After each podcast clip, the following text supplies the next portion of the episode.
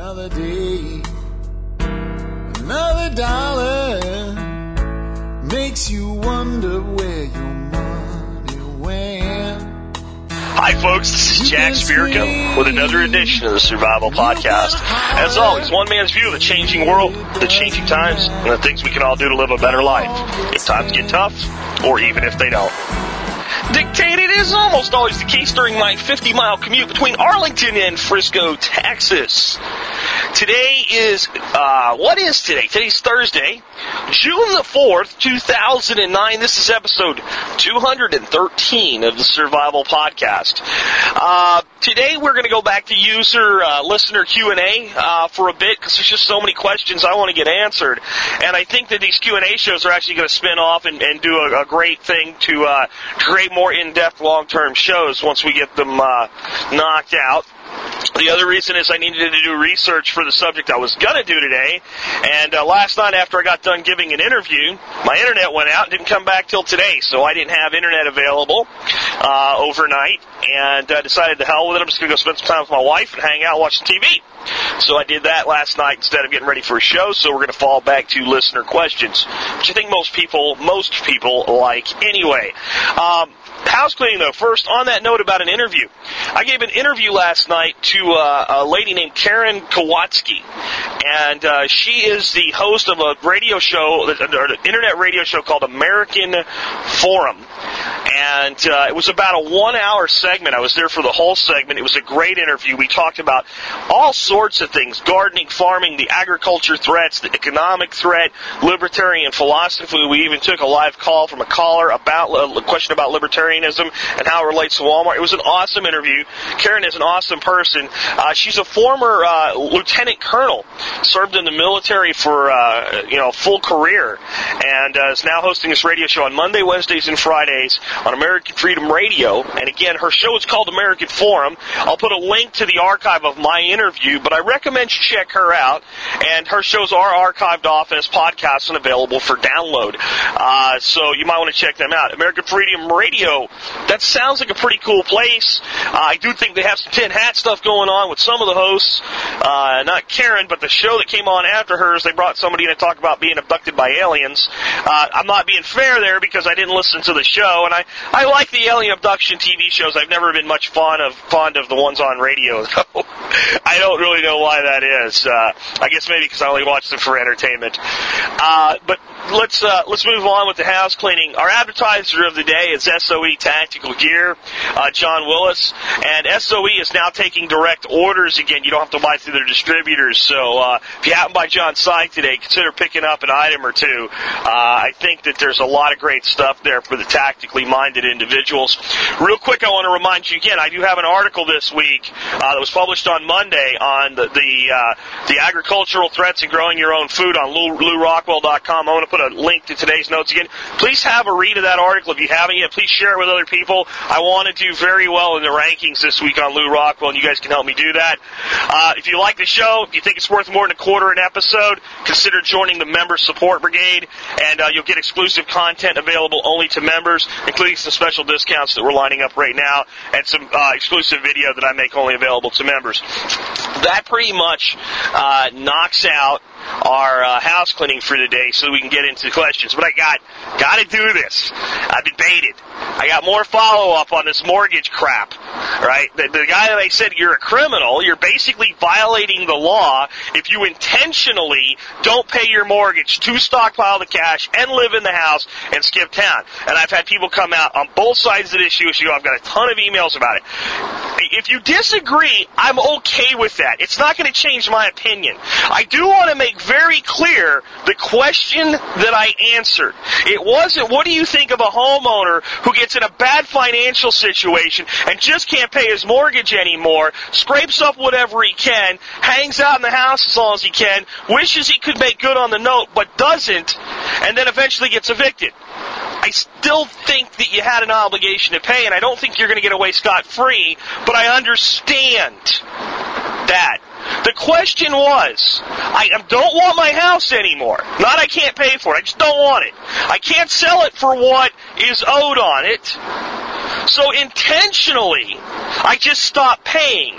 solely for personal gain so I can take the money I would pay and stockpile it as cash for as long as I can get away with it. That's what I called criminal behavior, and I was told that you cannot prosecute somebody for that. If you can prove the intent, you can. I didn't say it was easy. I didn't say it happens all the time. I didn't even say it was a risk. But that is criminal intent, and it is criminal fraud if you do that. And if you don't think so, and you're one of these people doing it, I want you to do me a favor. Write a letter stating that that's what you're doing, that's your intent, and there's nothing they can do about it, and mail it off to your lender and see what happens. If you really doubt that. I think the guy that asked this question is doing this, and he just wants me to validate his behavior. You can ask anything you like here. You're going to get an honest answer from me. Okay? The guy also wrote me back. I didn't know it was called the Honor Podcast. It was called the Survival Podcast. Yeah, that's your problem. And that's a problem that a lot of Americans have. You've lost the sense of what the hell honor means. And you're not a survivalist if you don't have honor. Because a survivalist today is about more than himself or herself. They're about taking care of themselves and their family. And they're about changing the image of our community. And you don't do that without honor. If you don't have any honor, that's fine. But don't expect anybody to have your back. And that's a reality. If you want to survive what's coming, you better have people you can count on. And the only person that can count on me is someone that I know has some honor. So I'm not saying any more on this. If you email me about it, I'm not even reading it anymore. So don't bother. All right, let's go on to the questions and let's get a little bit happier. Guy sends me an email says, "Hey, basically I was in the military for a long time as enlisted." Got out. Um, there's a guy I know that's in the California National Guard. I don't remember if it's the Air Guard or the Army Guard or whatever. It doesn't really matter. Um, but uh, he's an officer, and because of my prior enlistment experience and how long I was there and all, if I join now, they'll bring me in as a warrant officer. I didn't know that usually happened that way. I thought that was old school Army. New school Army was warrant officer was a lot harder to achieve, especially if you weren't a pilot. Uh, but that's cool. I mean, being a warrant officer, if I was going to be in the military today, I'd rather be a warrant officer than a, a regular officer or enlisted any day you know you can think of. Um, but the question was, does it make sense as a survivalist to be part of the California National Guard, especially if the shit hits the fan? That's all about you. Okay? That's all about you. That's not about me or my opinion. And here's what I mean. It can be very advantageous and it should hit the fan to be in a National Guard unit because you know what the hell's going on. You're given a certain amount of equipment and food and preps, and you can be part of the solution instead of the problem if the people asking you to do what you're supposed to do use their brains and do things under the law. Now, as a soldier, you have a right to refuse illegal and immoral orders, so that should not be a problem, especially as a guardsman. But understand, you could end up being, if you're in the guard, one of the people holding back a crowd of hungry people. And you may not be comfortable with that, and you may not want to be part of that. And if you're a New World Order type, then you might, you know, you're going to be part of the jackbooted thugs. Right? And I, I can't say that there's no, there's no validity there. So you have to decide, what would you be doing? What does the unit that you would be attached to do? How does it fit into your personal life? I have a hum- tremendous amount of respect for people who have served and for people that continue to serve. So the service is noble, but you are now a private civilian after being in the military for 20 years, I think it was. You have to make your own decision okay, based on your knowledge of what it means to be in service, as to whether you want that to be part of your life or you want the complete independent liberty that comes with now being a private citizen again. And you have to look at the balance. And I'll tell you one thing I've learned about people that are regular Army or regular whatever, and they go into the Guard. A lot of times they're not happy. Because the Guardsmen just simply do not have the level of discipline that the regular troops do. And I'm talking about things like uniform. And I know someone's going to write, my Guard unit is Strack. Fine. Okay, great. Yours is. I'm telling you, when they, when the Guardsmen used to come down to Panama for their two weeks, they would clash with, you know, our senior NCOs and our officers all the time because of simple things like how uniform's worn. And uh, I know a lot of people that have gone into the guard and told me it's it's not the same. You know, they don't, they don't take it as seriously. And I don't think that's a bad thing because when you do something two weeks a, a year, you don't take it as seriously as something you do every day of your life. It's not a, it's not a, a bash on the guard. Tremendous respect for the guard and the reservist. It's just a fact. And it's something that people with 20 years sometimes have a problem with. So that's the best answer I can give you there. But I think service is noble. I think people should consider doing it. I, but I think you really have to ask if it's right for you. Because if it's not right for you, don't do it. All right. Same advice I gave my son because I don't think the military is right for him at this point in his life. And if I thought it was right for him, I would definitely encourage him to join. Um, Next question was, are there any podcasts that I recommend? The guy said he basically works at a shop all day long and, uh, you know, doesn't have anything to do except work and listening to his, uh, his music on his iPod and all listens to the show, loves it, but what else could he fill his eight hours a day with? Uh, I don't listen to a tremendous amount of podcasts. I will tell you that this American Forum show seems pretty cool, uh, the Karen Kwiatkowski. So you can download my episode. She's going to be doing three a week, so, and they're two hours long, so that's six hours a week. So that's, uh, more content than I put out. So check her out. I think you'll like her. I certainly did. I listen to Lew Rockwell's podcast whenever he publishes one. I wish he would do more of them. And they're relatively short, 12 to 20 minutes, uh, but they're usually good. And he usually has really solid people on, like Ron Paul, Peter Schiff, and, and it was very much an honor for me to get on there at least once.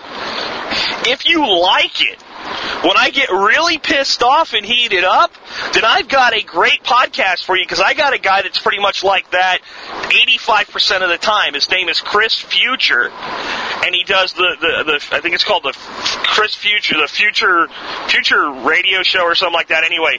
But Chris Future show, uh, he actually does it in his car. I think he's doing video now and all too. He's grown pretty big. But he was the person that inspired me to get in my car and do a podcast to, to, to take that methodology and do it.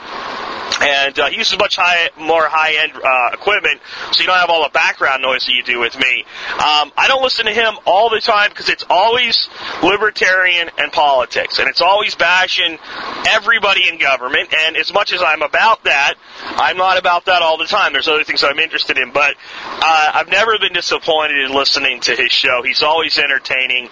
Uh, it might get a little bit the same thing day and day, day, day, over and over again, but if you listen to a couple shows his a week, I think you'll enjoy them. I don't really have any other recommendations right now. I would like more good podcasts myself. Oh, the Handgun Podcast. Just Google the Handgun Podcast. That's a pretty good one.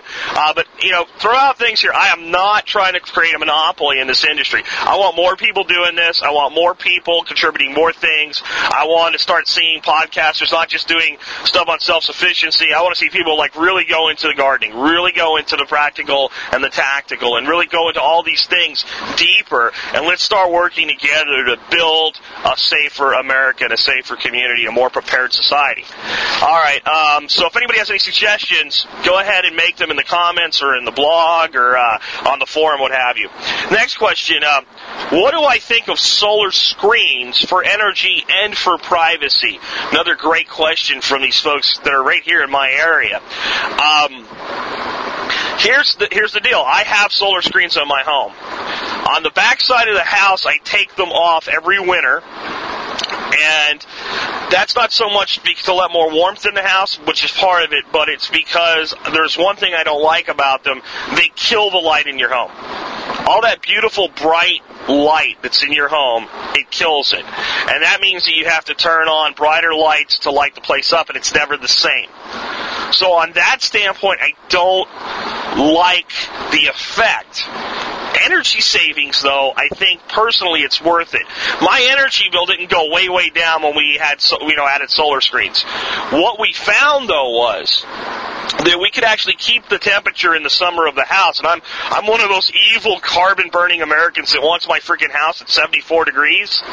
And uh, sometimes even when I when I just want to really chill out and veg out and watch TV, I turn it down to 72. And, and occasionally, just to piss everybody off, I might even go down to 71. Well, what we found is we could actually hold the temperature of the house to 74 degrees with the same settings on the thermostat. And when you came home, that was actually the temperature of the house. The electric bill didn't go up. Where before we had them, okay, you'd come home and you'd have it down, and the air conditioner is just pounding away, but it would be like 78, 80 degrees, and sometimes in the really hot days, the house would kind of start running away from you and get up in the 80s, and it would take until the middle of the night to, to bring it back down.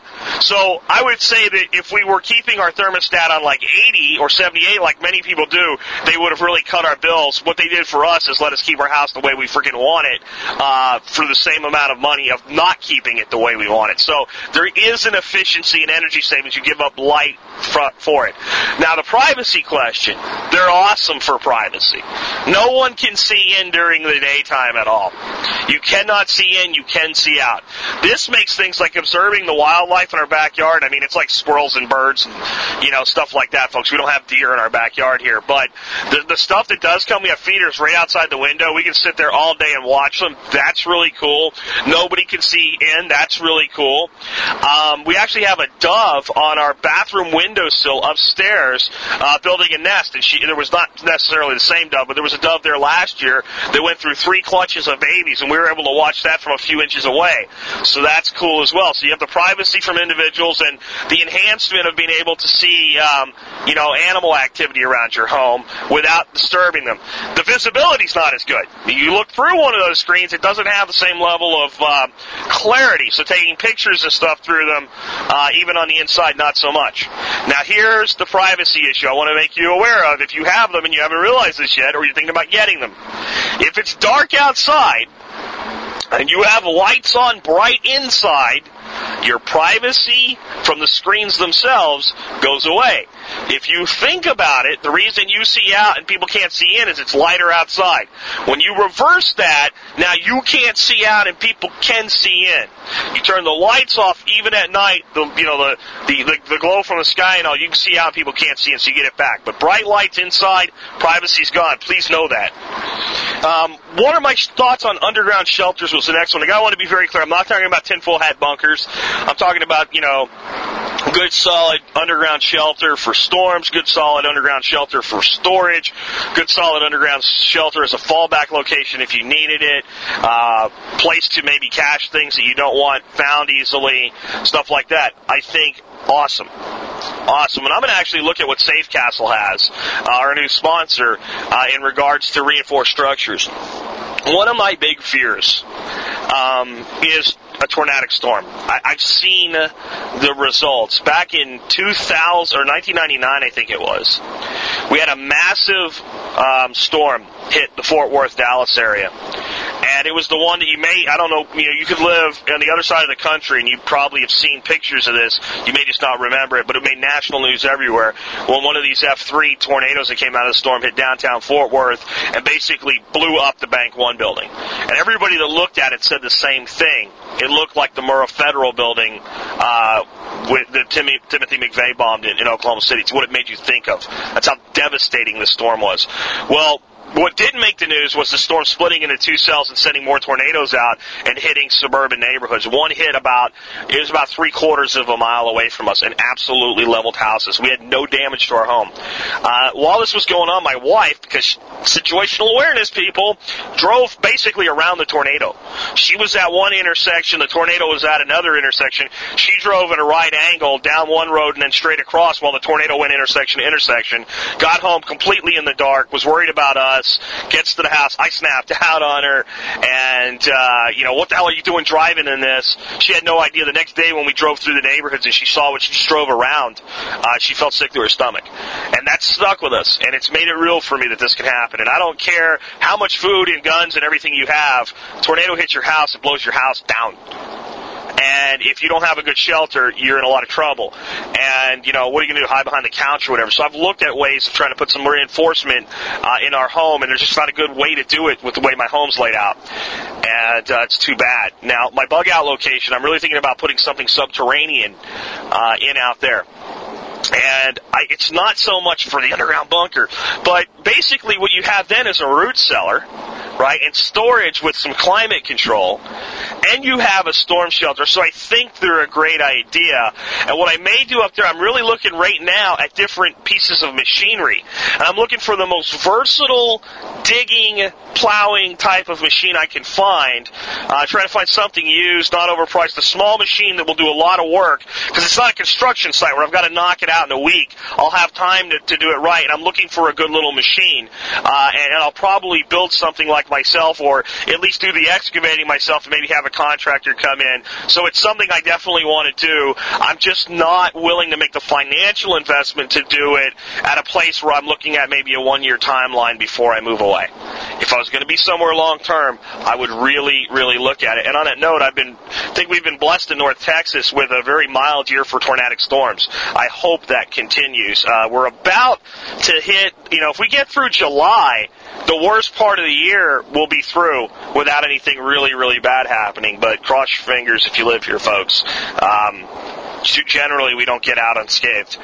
Uh, next question was on dealing with deer, and I gave the guy a short answer when he first sent me the question about a week ago, and he said, you know, I, I don't know how to deal with these deer. I basically can't afford to put up fencing, and these damn things get in my garden and they eat everything. And my short answer was feed them.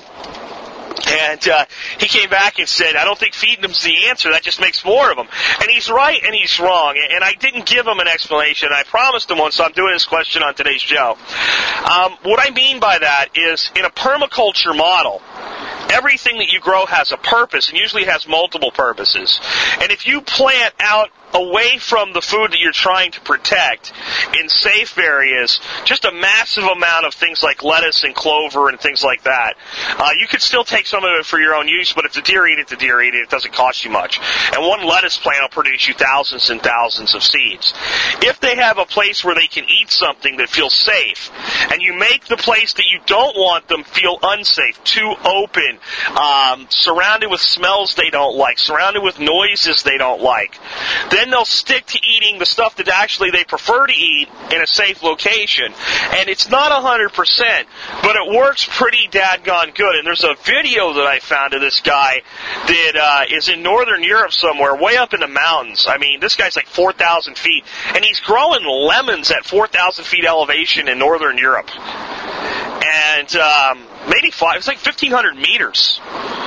That that's about 5,000 feet. That's like Denver and up in these mountains, and he there's deer everywhere there, and uh, he doesn't have any problems with them. And basically, he said, you know what, I plant food for everything, not just me.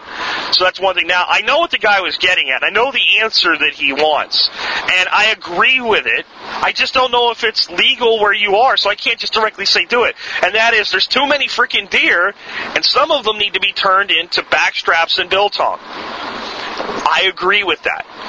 But if you're asking me, I think what you're telling me is you can't pull it off because of local regulations or what have you. So you got to work on that with people there. But I do think, and he was talking about edge habitat, so I know the guy is is is informed, and he's right that we've created massive amounts of edge habitat, and white-tailed deer. That's what they they don't want the deep forest, okay, and they don't want the open fields. They want the edge. It's usually the most effective piece of the biosphere are edges, edges of ponds, edges of forests, edges of fields and meadows, places where two ecosystems combine and form edge habitat, and we have with all the suburban places that we've built around these wooded areas, we've really increased white-tailed deer populations. And we need higher harvest levels. And we need more hunters.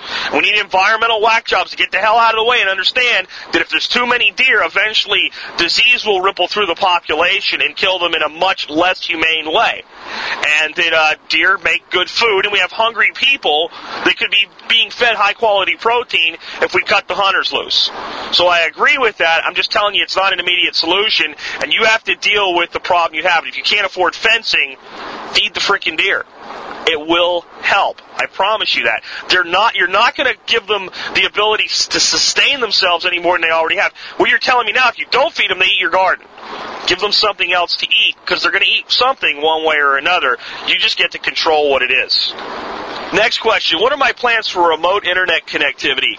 Um, I said I was going to do this and I haven't. I really need to. I plan on picking up at minimum like either a Verizon uh, data plan or a, AT&T data plan with a little stick you can snack, snack it into a notebook, and you get pretty good connectivity out of that. It's not the greatest thing in the world, but it's okay. So that's one. Long term though, when I move there, I kind of got to get off my butt and do that. I, I don't know why I haven't yet. But long term, when I move there, my plan right now is to uh, put in a system from a company called HughesNet, which is a satellite-based internet service, and I think that's my best option there. I cannot get DSL. I got phone lines there, but you know the the distance from the central office thing, forget about it. Bringing in like a T1 or fractional T1 uh, survival podcast ain't never going to be able to fund that for me. I mean, you're talking tens of thousands of dollars a month just due to the distance of the loop. I mean, we are way out there away from, um, you know, central office facilities and things like that. So satellite's the best option I have right now. My hope is that a lot of these rural broadband initiatives that we keep hearing about will take off, and eventually maybe we'll be able to get something using line of sight WiMAX. And WiMAX, if they would deploy the stuff, has a range of up to 30 miles. 30 miles. Right? And even omnidirectional can push ranges out to 15 miles. That means broadcasting in a complete sphere. Right? So there's a lot of opportunity there to bring uh, better class internet service out into our rural communities, which I think would be a great thing.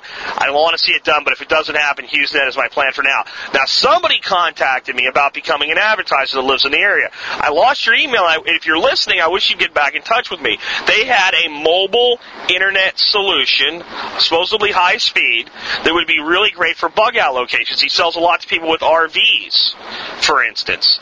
Whoever you are, I'm sorry I can't remember name of your company. Please get back in touch with me. I'm very, very interested in talking to you not only about sponsorship, but just being able to uh, evaluate your product for my own personal use. Uh, so if anybody knows a good solution to that, again, show notes, forum, uh, either one, and, or email me directly and let me know about it. That's something I'm very interested in myself. Next question: Can you grow t- potatoes that you get in the supermarket? If you, you know, you needed to, to, to, throw some food in the ground as quickly as you could, some guerrilla gardening or something, and you had a big old ten pound sack of uh, Kroger potatoes. Can you put them in the ground and will they grow? The answer is sometimes. Sometimes they grow and they produce lots of potatoes. Sometimes they grow big, beautiful plants and produce almost no potatoes.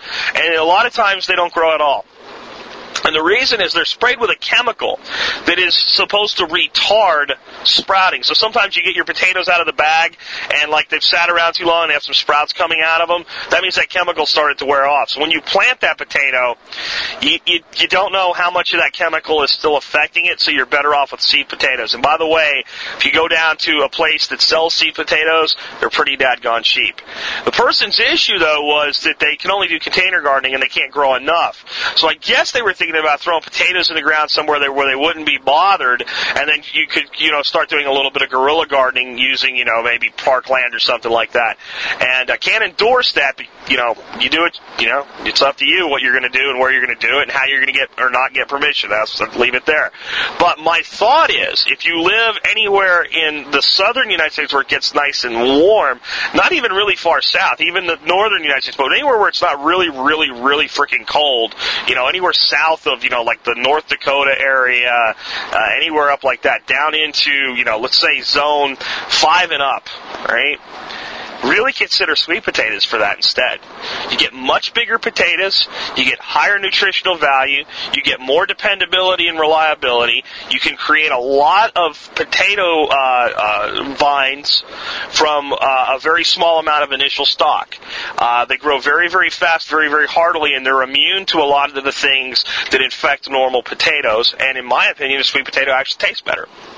So I would really look at considering sweet potatoes as an option for doing anything like that. And they're a very pretty ornamental vine. I actually saw an apartment complex, and I stopped and I got out and I looked at their flower display uh, in front of their big sign to be sure it wasn't being fooled. It was something that looked like sweet potato vine. They had sweet potato vines all in with their flowers, and it was beautiful. This light, beautiful lime green color. And uh, I was thinking, I wonder if they even realize that they're growing food there. They probably don't. That food will probably just eventually go to waste. Uh, but consider sweet potatoes for that. But yeah, if you want to grow potatoes, get seed potato. Don't rely on what's in the supermarket. Doesn't mean you can't try it, but don't rely on it. Don't depend on it. If you need a result, get a seed grade potato. One more thing on that though, if you go to a farmer's market and you buy directly from the guy that grew the potatoes to, to eat them and you take some, like if they find some really cool, like, you know, red potatoes or blue or purple or something that's awesome and you just want to grow some of your own, if you buy from a farmer's market from the producer, I doubt he sprayed it with any kind of chemical. You could ask. Most of those people pride themselves on using no chemicals. So those would, for all intents and purposes, be a seed grade potato as well. There's no difference between the two. It's how they're handled and how they're treated uh, that makes the difference. A potato is a seed. Can't leave this one yet, uh, just because it made me think of the guy I was talking about that grows potatoes up in this northern climate and all the other stuff with the deer that I was mentioning earlier. Um, potatoes actually do produce a true seed. I've never actually seen one or held one in real life. I've always used tubers uh, to plant them, but he had some in this video, and he's done some pretty cool things with cross pollination of potatoes to make some really unique potatoes uh, grown from a true seed. So that's something else to check out. I know that doesn't answer the, the person's question, but I thought I'd throw that in there. So let's go to the next question. What do I think of uh, storage units uh, as part of your planning for a shit hitting the fan? I think they're good. Um, I wouldn't rely on them 100%. But let's say that you had a bug out location five hours away and you wanted to get it, but it didn't have a lot of room and you weren't comfortable with a lot of your stuff being at your, your bug out location while you weren't there. So, as close as you can within reason, you find a little storage shed and you lock all your stuff up there, and then you plan if you ever bug out, you'll stop by and grab it. As long as you have a plan B, you know, if there's complete rioting and somebody's torn them down, or you can't get into it. As long as you have a plan B and you're not 100% relying on it, I think it's a great way to cache some extra stuff. I think it's also if you have a long distance to travel to a bug out location and you wanted to put some stuff at a midway point, it, point not bad for that either. Or if you wanted to keep some stuff locally, I think they, they are a tool. Just understand their limitations. And uh, for food, if you think that you're going to be paying enough attention to, uh, to let's say, get your stuff before you really need it, like basically you're saying everything is condition one right now, and condition five is the shit has hit the fan, and by the time we got to condition three, you would go extract your stuff. You could even consider some of like climate controlled ones, which would extend the duration of the storage capacity of foods from people like Mountain House. So I think they're a good idea. Just do not rely on them 100%. It's definitely a way if you're worried about confiscation of certain things, like if this shit hits the fan, will they come confiscate your food? It might be a way to create some redundancy. For the most part, though, I would prefer to cache things on my own property if I had the room and the space and the capability. Sealed up in a uh, PVC pipe and a hole dug with post hole diggers, you can create some pretty good caches um, on your own property that are all but impossible to find. If you have a metal detector, you can uh, make it pretty easy to find them. And I would also advise doing things like writing down landmarks uh, some way in a place that you can find, and possibly taking GPS coordinates as well. You can't always rely on a GPS to work, but if we get to a point where the satellites are knocked out, all bets are really off. And uh, but I think that you know it's one piece. Just don't rely on it 100%, and I think it's a very valid piece to consider. A lot of questions I've been getting on concealed carry holsters. Uh, specifically, people that carry large frame, full frame weapons, uh, 45s, Tauruses, uh, you know, 9 millimeters, Glocks, things like that, and they want to carry concealed. And especially in the summertime when it's hot out, you're wearing shorts, things like that. A lot of women asking that question as well. Uh, I use a product called the uh, the Pager Pal. It should be called the cell phone pal today, but it's been around long enough. They still call it the Pager Pal, and it looks like kind of one of the the, uh, the flat saucer holsters. It's designed to, to be carried in the front, though. It kind of lets the gun fit right into the space on your your, your kind of your your groin slash inner thigh. And I can take a full frame 45, put it in one of these holsters, attach it to my belt, and squat down to the ground in a pair of blue jean shorts, and it doesn't show and it's not uncomfortable. Now, this is what I've experienced with with this product. I, have talked to a lot of people that have used it. About 50% of the people liked it initially, and then long term really didn't like it, and about 50% of the people love it and wouldn't use anything else. So it, it, it's kind of up to you at this point, but I've really found it to be highly useful. And the company that makes it also makes a model specific wallet holster. It looks like a men's billfold, there's a specific model of Pistol, and I think one or two other pistols that have uh, model specific varieties. And you put the pistol into this thing, and there's a hole for the trigger, and you carry it like a billfold. And if you pulled it out, you have plenty of time to discharge it um, before the person would realize what it was. It looks just like a billfold. So classic hold up. Give me your wallet. Great. Here you go. Keep the change. Bang, bang, bang. Right? Um, small caliber weapon, not the most effective, but a very interesting way to carry a backup. Something I recommend you check out. I don't have any other major recommendations. Again, show notes or forum. If you have a recommendation for a good concealed carry holster, especially for people when they're wearing summer clothing, or especially for women that don't want to carry in their purse, please let us know what you think that is. I think we'd I'd like to really have some group thought on that one. But Pager Pal or PDA uh, cell phone pal, I think is a great product. I'll put a link to their website and uh, check it out. And it really does what they say it does. Some people just, like I said, about half the people eventually decide it's not as comfortable as they initially thought. Another great question. Guy said, you know, how would gold and silver exchange work in a shit hit the fan? If you had a twenty dollar gold coin, surely in shit hit the fan, you're not going to say, okay, that's twenty bucks. Here's a twenty dollar gold coin, since the dollar's not worth anything anymore. Absolutely not. You're right. That's not in any way what would be done. There's two ways it would work. One, society as a whole may decide that the value of, you know, when there's almost no food, a sack of potatoes is worth three ounces of silver right? Or, or, you know, three dollars face value of U.S. silver coin. The market will set a price based on availability and what people are willing to accept in exchange. In a true no currency left, all currency gone, shit hit the fan world. That's that's how that would play out. That's why I'm a big believer in silver and gold, not just gold. Because even a tenth of an ounce of gold is a significant amount of gold, and you have to barter for an awful lot to make the exchange worthwhile. So by carrying both or having both, you make yourself better situated in a barter situation. But the real value, especially of gold with a lot of value in a small package, is that it's liquidatable into currency at the time. So let's say that inflation runs rampant and the cost of a sack of potatoes goes from four bucks, right, to 50 bucks. Well, the corresponding value of gold underlying will go up equivalent. So what you do is you take some portion of your gold, and instead of getting $800 or $900 an ounce for it, in that runaway inflation model, maybe you get $5,000 an ounce for it. So you only liquidate enough to buy what you need to get by, and you immediately exchange the currency. That's one way. Another way, and I've talked about this in a prior show, it's also for currency exchange if you had to flee. Let's say that the United States so broke down, we started saying, hey, Mexico looks pretty freaking good. All right, you know, all these people coming here from Mexico, we're going to Mexico, or we're going to to Panama, or or we're we're, we're jumping and we're going to Canada, or you know, maybe it's Europe. I don't know where, but for one reason or another, things have gotten so bad here that someplace else looks better temporarily or permanently.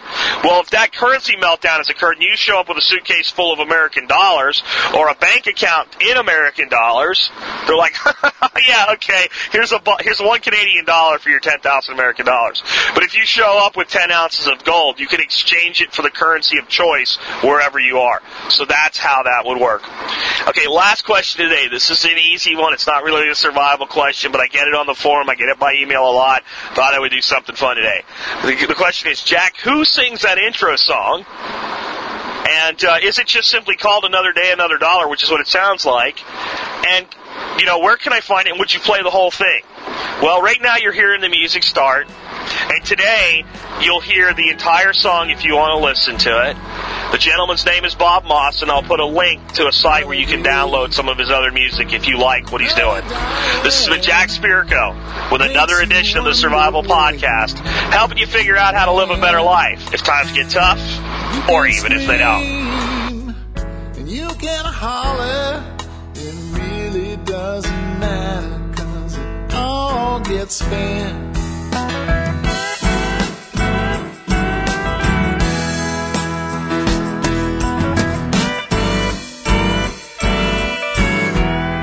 I saw your brother just this morning, standing in that unemployment line. The line was long, boy, he was worried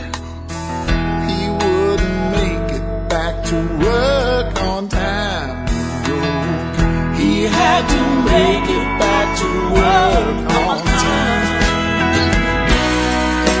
Time goes,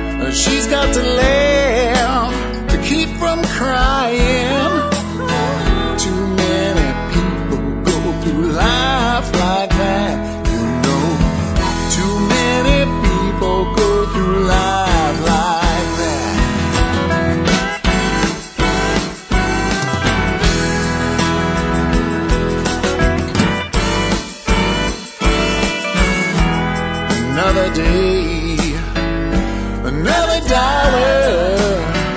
It makes you wonder where your money went. You can scream and you can holler, but it really doesn't matter cause it all gets spent. You know it really doesn't matter till it all gets spent.